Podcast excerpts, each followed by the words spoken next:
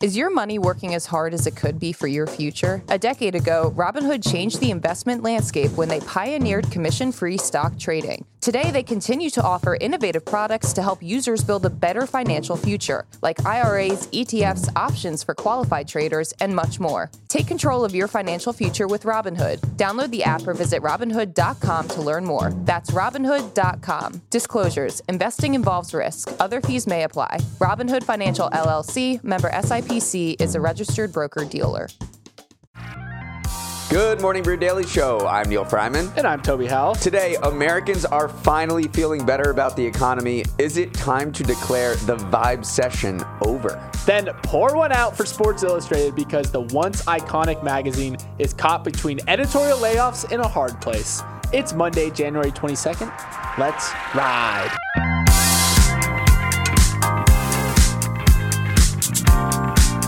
We are deep in January, and I know everyone is ready for spring, but I do want to warn you that this spring is going to be a little more chaotic than usual. And that is because we've got two cicada groups emerging simultaneously in a truly historic event. The last time Brood 19 and Brood 13 emerged in the same year was in 1803, when Napoleon was presumably so fed up by their mating calls that he sold the Louisiana Territory to Thomas Jefferson. These two broods will start singing their mating tunes in late April, then they won't appear together for another 221 years. So this is something nobody alive right now will ever see or thankfully hear again. It's crazy. No one alive will see it, but also the buzzing comes from males trying to find a mate, and I'm like, buddies, find a different shtick. How is constant buzzing the best way to find the love of your life? I think quiet cicada summer is in, loud cicada summer is out. But truly, it is crazy when you look at the sheer amount of these things. They expect over a trillion cicadas to appear in a 16 state area. So if you live in one of those 16 states, get some earplugs. Yeah, it's going to be loud. I mean, these things can go up to 100 decibels, which is the same as a motorcycle or a jackhammer. Oh my gosh, it's it's bad. But quiet cicada summer. Come on, taking a piece of advice from Morning Brew Daily. Just just quit it with the buzzing. Before we jump into the show today, we have a quick word from our sponsor, Veeam. Picture this, everyone. You are a business owner and you get a report that someone forgot their IT training, clicked on a link they shouldn't have, and suddenly you've been the subject of a cyber attack. And that's where Veeam comes in. It helps you recover faster any data anywhere you need it safely and reliably. It's what they like to call radical resilience. And always remember if your CEO asks you to buy them some Walmart gift cards, it's probably not your CEO. Head to Veeam.com today to discover more. That's V E E A M.com today. For much of the past year, economists have been banging their heads against a wall trying to solve an inexplicable mystery. If the US economy is growing so fast, why does everyone think it sucks? Well, the case may be closed because the vibes, they are way up. On Friday, a report showed US consumer sentiment jumping 13% to its highest level since 2021. And this isn't a fluke. Consumer sentiment has increased 29% since November, the largest two month increase in more than 30 years. Seems Americans are catching on to the fact that the economy has weathered the Fed rate hike storm remarkably well. Weekly unemployment claims fell to their lowest levels in more than a year. Wages are rising faster than inflation, and spending remains strong. Inflation overall has fallen to 3.1% from a peak of 9%, and gas prices have plunged 40% since last June to about $3 a gallon. Toby, do you think it is fair to say this vibecession is over? I, the vibecession comes and goes because that's exactly what vibes are. They're kind of this amorphous thing. And the vibecession as a whole was this idea that consumer sentiment and outlook, aka the vibes, were shaping the economy more so than any actual underlying economic data. It was coined by a friend of the brew and educator, Kyla Scanlon. And it's just this astute observation about the power of vibes and shows how we feel about the economy can shape our economic reality just as much mm. as the numbers themselves.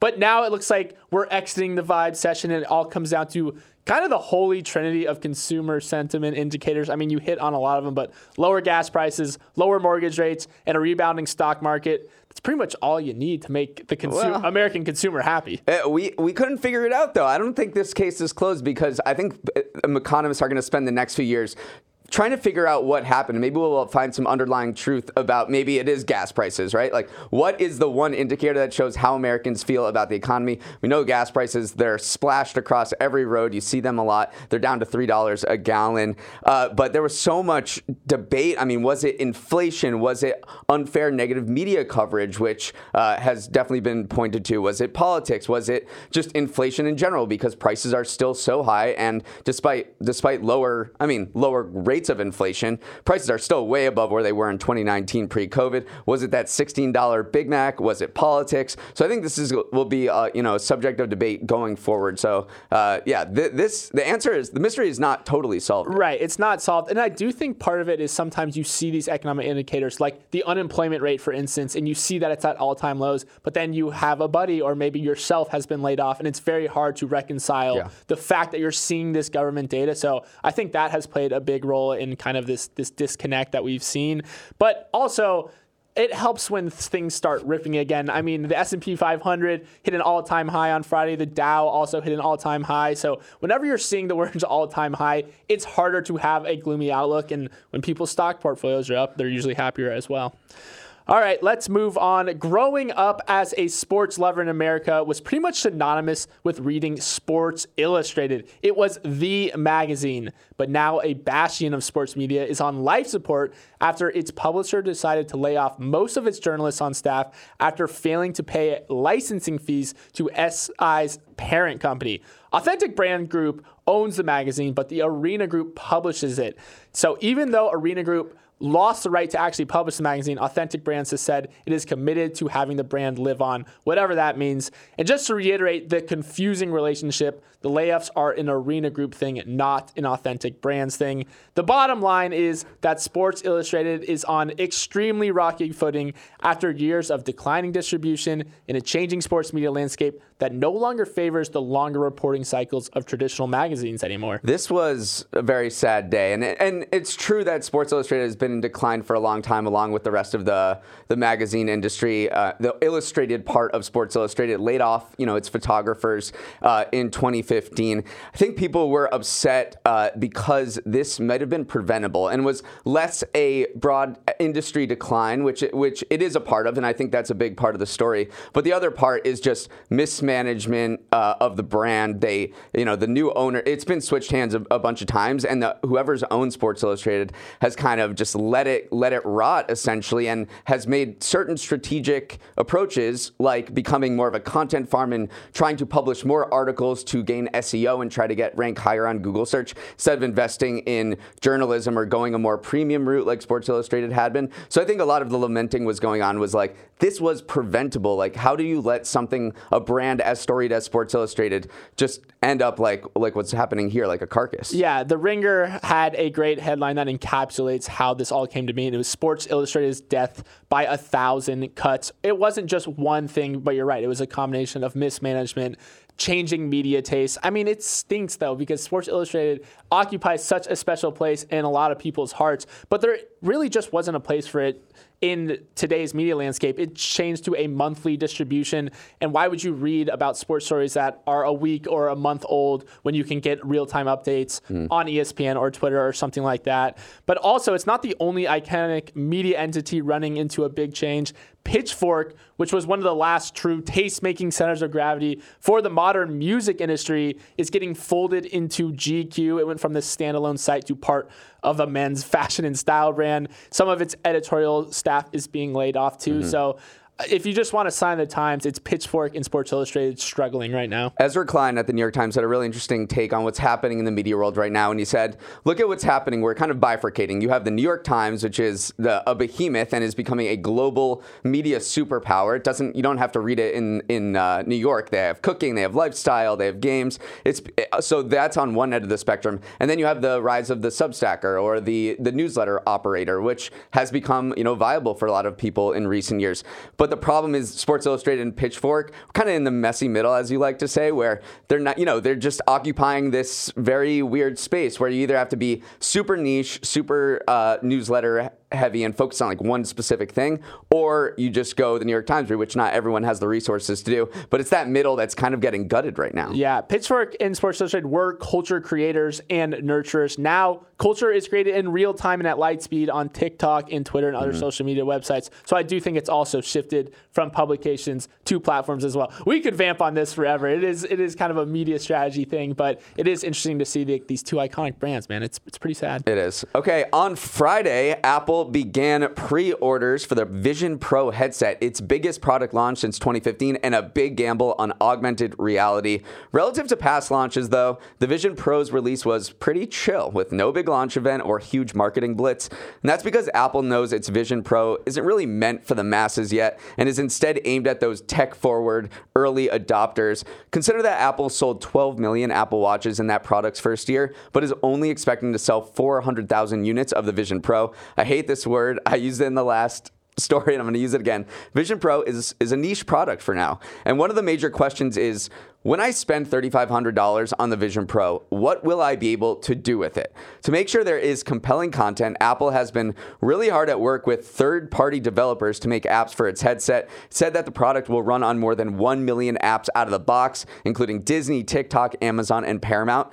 But some big names are snubbing the Vision Pro. YouTube, Netflix, and Spotify have not built apps for the headset when it launches, which some say speaks to this rocky relationship between Apple and its developers. Yeah, and I think part of the reason why Apple is finding it hard to get developers on board is that there's just not that big of a market to play with because Apple's best case scenario is they sell 400,000 of these in their first year, and that's just not a very wide pool for developers to put their apps in front of, both monetarily and just to like see experiment and use them as kind of a test group. So I can see why maybe these bigger legacy apps like Netflix, YouTube, Spotify are holding off initially and waiting till there's a bigger kind of uh, mass of people using the device to to actually invest into. But this. those are also the same companies that have been hammering Apple for years about its App Store policies, how it takes an up to 30% cut of all in-app store purchases. So there is also some bad blood between Spotify and uh, Apple. So that might also be contributing to Spotify's wariness to say like, oh my God, now I have to make my app into this augmented reality thing. That's going to take a lot of resources. Like you said, the market may not be huge. It may eventually be big, but for now, not that many people are realistically are going to be using this augmented reality Spotify app. I already don't like you.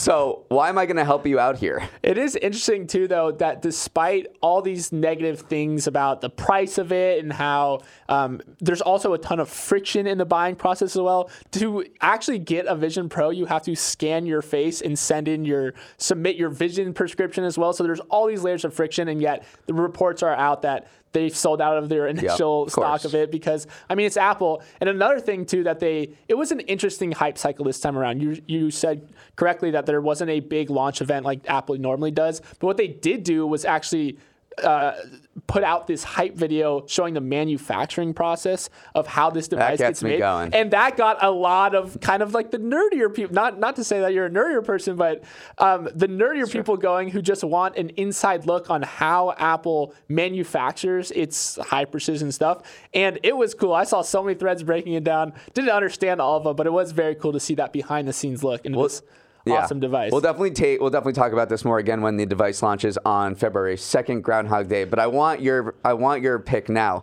Over under 400,000 units in its first year. I mean, I just never bet against Apple, so I think over and I think that they'll figure it out. People love new toys and hopefully get the price down though cuz 3500 depending on what the vibes are at the economy at the time, I don't know. That I think that will influence it as well.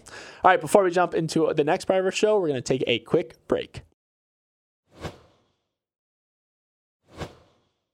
Let's check in on some of our winners of the weekend where Neal and I tell you guys about a person, place, or thing that had an especially wonderful Saturday and Sunday. Neal, you actually won the pre show ascot tying competition, so you're up first. Actually, of course I did. Watch so many YouTube videos. Okay, my winner of the weekend is Japan because on Saturday it joined the US, Soviet Union, India, and China as the only countries to land a spacecraft on the moon.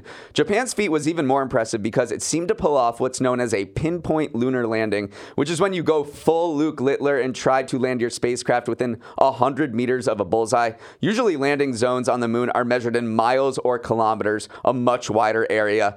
The mission didn't fully go as planned, though, since the robotic spacecraft's solar panels weren't generating power and it did not have a lot of time left to live. So, before it died, Japanese space officials were frantically trying to gather data with the urgency of someone downloading movies at the airport ahead of a flight. Still, exciting for Japan and for moon landings in general, which have really been hit or miss lately. Yeah, Moon Sniper, first of all, incredible name for a, a, a lunar landing vehicle. It, they were really going for a precise landing. They even designed the landing legs to land on a uh, a slope of a certain degree. So like they weren't just going for a general area; they were going for a specific spot in a specific crater.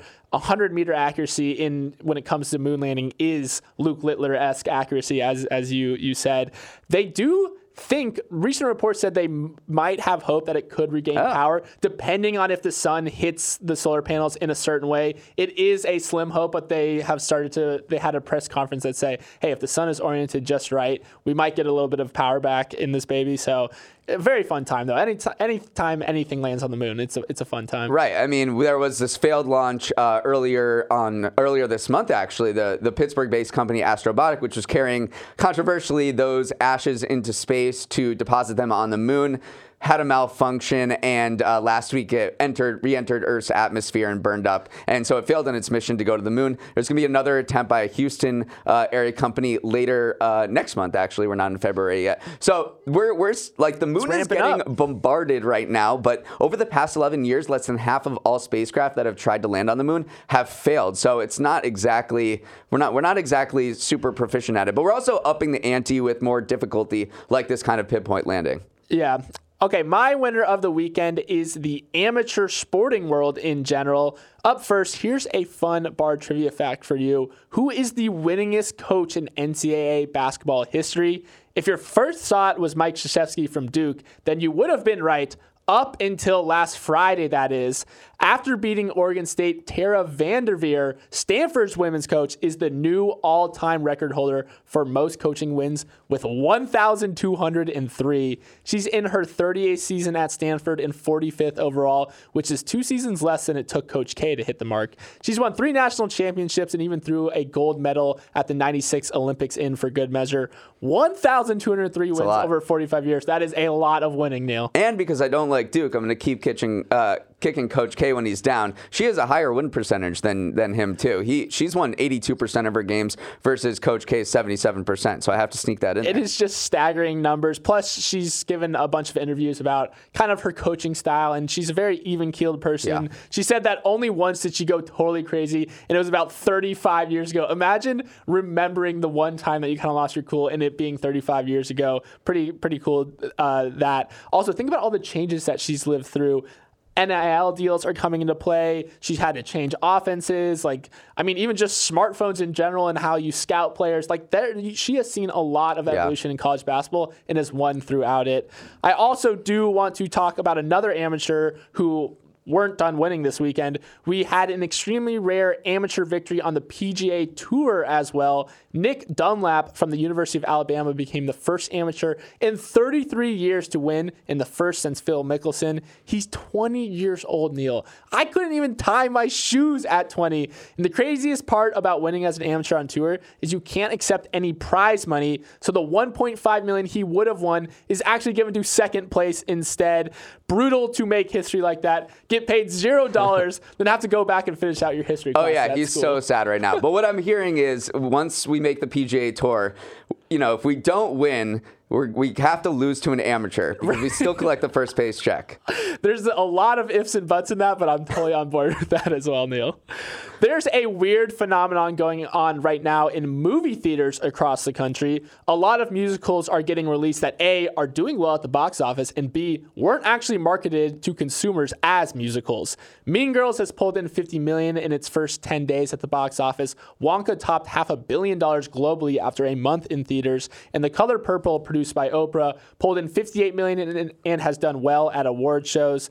Now, the thing about those first two titles is that if you watch the trailer for either of them, You had no idea that they were musicals. I, I did not know. The, that's because lots of moviegoers have some preconceived notions about the M word coming in and have been absolutely scarred in recent years by adaptations like Cats and Dear Evan Hansen, which kind of stunk. So studios have taken to hiding the fact that Regina George will be belting out burns to get people into the theater, at which point they usually end up enjoying what they're seeing. Right now, Mean Girls is sitting at 71% on Rotten Tomatoes. Neal, are musicals back? Uh, apparently, I mean, it was. Cr- I did not know that people have an aversion to musicals. I mean, according to this Deadline report, they said that a bunch of mu- they interviewed a bunch of movie uh, movie studio execs, and they said that we always have played down the marketing of musicals because when they show them to focus groups, focus groups hate them, and then you can't get the movie made, and it's all this, it's all this, you know. Sh- shenanigans. Uh, but I do think that in the past few years, the movie musical has gotten a super bad rap and, and horrible box office performance, which scarred a lot of people in the ho- in Hollywood. In the Heights did not do well. West Side Story was a big flop, and Dear Evan Hansen. Those three coming out of post COVID were were just terrible releases for for the industry, and I think that was kind of put that was expected to put the movie musical on ice for a long time, but I think we're just realizing that it just may have been a small sample size and we just didn't have good movies. So make better movie musicals and people will go see them as we're seeing with, with these three. Part of the issue, though, is that musicals are expensive as heck to produce. The Color Purple's budget was $100 million. It needed to make $200 million mm. to break even. So it's actually been a bit of a box office disappointment. But that's also because it was advertised as a musical. And again, people don't really like musicals, or maybe they just think that they don't like musicals because, again, People like musicals. People like musicals, or maybe we like musicals and we're projecting on people. But I think that West Side Story was actually a good movie. But again, it's just it needed it grossed 76 million. It needed to gross 300 million dollars to break even. So we're kind of seeing a return to box office relevance, which is why maybe we'll see more of these going forward. The big Kahuna is coming out later this year. Wicked with Ariana Grande. Oh, I am in on that. I think everyone knows that's going to be the a musical. Wicked Witch of the, the East. They're not going to say that this is just yeah, going to be another yeah. Wizard, Wizard, of Oz. People know that Wicked is a musical, and I, I've I'm feeling good about that one. Okay, finally, let's jump into our preview of the week ahead. Tomorrow is the New Hampshire primary, and following a blowout win in the Iowa caucuses last week, Donald Trump arrives as once again the major favorite. He's only facing Nikki Haley at this point because Florida Governor Ron DeSantis bowed out of the race yesterday after losing to Trump by 30 points in Iowa. DeSantis launched his, his campaign in that glitch filled announcement on Twitter last May. And that was pretty symbolic of the rest of his presidential bid. Yeah, DeSantis super PAC that funded his campaign raised $269 million, and it didn't muster all that much. That is a lot of buck for not a lot of bang right there. Award season rolls on with Oscar nominations on Tuesday morning. Speaking of movies, four movies are expected to earn more than 10 nominations each Barbie, Killers of the Flower Moon, Oppenheimer, and Poor Things. It has been an awesome six months for cinema, if we're being honest. Just great movies back to back to back. Way to toss in the cinema in there as well. Not just movies, but cinema. cinema. When you're talking about the Oscars, yes. you have to say cinema. Hear me out. Saltburn for Best Picture, ew, Neal. Ew. Okay, yeah, I, I know. Uh, yeah, I watched Saltburn last week, and I think I told I, it's a movie that you don't like, but you want to talk about it with everyone. Give it Best Picture. Have you watched it yet? Yeah, I've seen it. Okay, let's see it. Yeah, you liked it better than I did. Okay, tech earnings start to come fast and furious. Netflix, which is on a nice little run on the stock market, will report on Tuesday, and then on Wednesday, Tesla re- will reveal its Q4 financials. Other companies reporting this week include major U.S. airlines, Intel, Verizon, and AT&T. I'm looking at the airlines industry, which can't seem to catch a freaking break right now. But also, yes, Tesla is interesting as well because it seems like EVs can't catch a break. So it is interesting. We're going to see Netflix, who has been catching a lot of breaks, seems to have won the streaming Right. wars as people have crowned. And then you have these other two industries that are a little struggling. So juicy work, week of earnings. And we didn't mention because it happened after the show on Friday, but Spirit, uh, which was looking in the dumps after that uh, merger with JetBlue got uh, got axed, uh, had a nice little bump. It, had a had a stronger uh, guidance, and and it popped like 20% on the stock market. Still, still struggling. Okay, a trip to the Super Bowl is on the line Sunday when the Baltimore Ravens take on the Kansas City Chiefs in the AFC and the 49ers play the Lions in the NFC. The Chiefs I didn't realize this. The Chiefs are playing in their sixth straight AFC Championship game. Patrick Mahomes has never Oh not played in an AFC Championship game. It's actually in- insane at But this we're point. pulling for Detroit. Yeah, absolutely. Let's go Lions. All right, Q4 GDP data on Thursday could show the U.S. having its best back-to-back quarters of economic growth since 2021. The vibes, man. Let's hope the vibes are up. And then finally, the Australian Open wraps up on Sunday. Novak Djokovic reached his 58th quarterfinal at a Grand Slam, tying Roger Federer's record. And then American U.S. Open champion Coco Gauff still has a ton of momentum, reaching her first Australian Open quarterfinal. American women doing well. American men. Ben Shelton, man. He Ben was- Shelton lost? He lost. Yeah, he was our chosen one. All right, that is a wrap. Sinner. Sinner. Our You guy want is Sinner. Okay. okay. Jannik Sinner. Okay, that is a wrap on our show. Have a great start to the week, everyone. Toby, what is our swing thought for the day? Today's swing thought comes courtesy of Tara VanDerveer, and it's a and it's quote.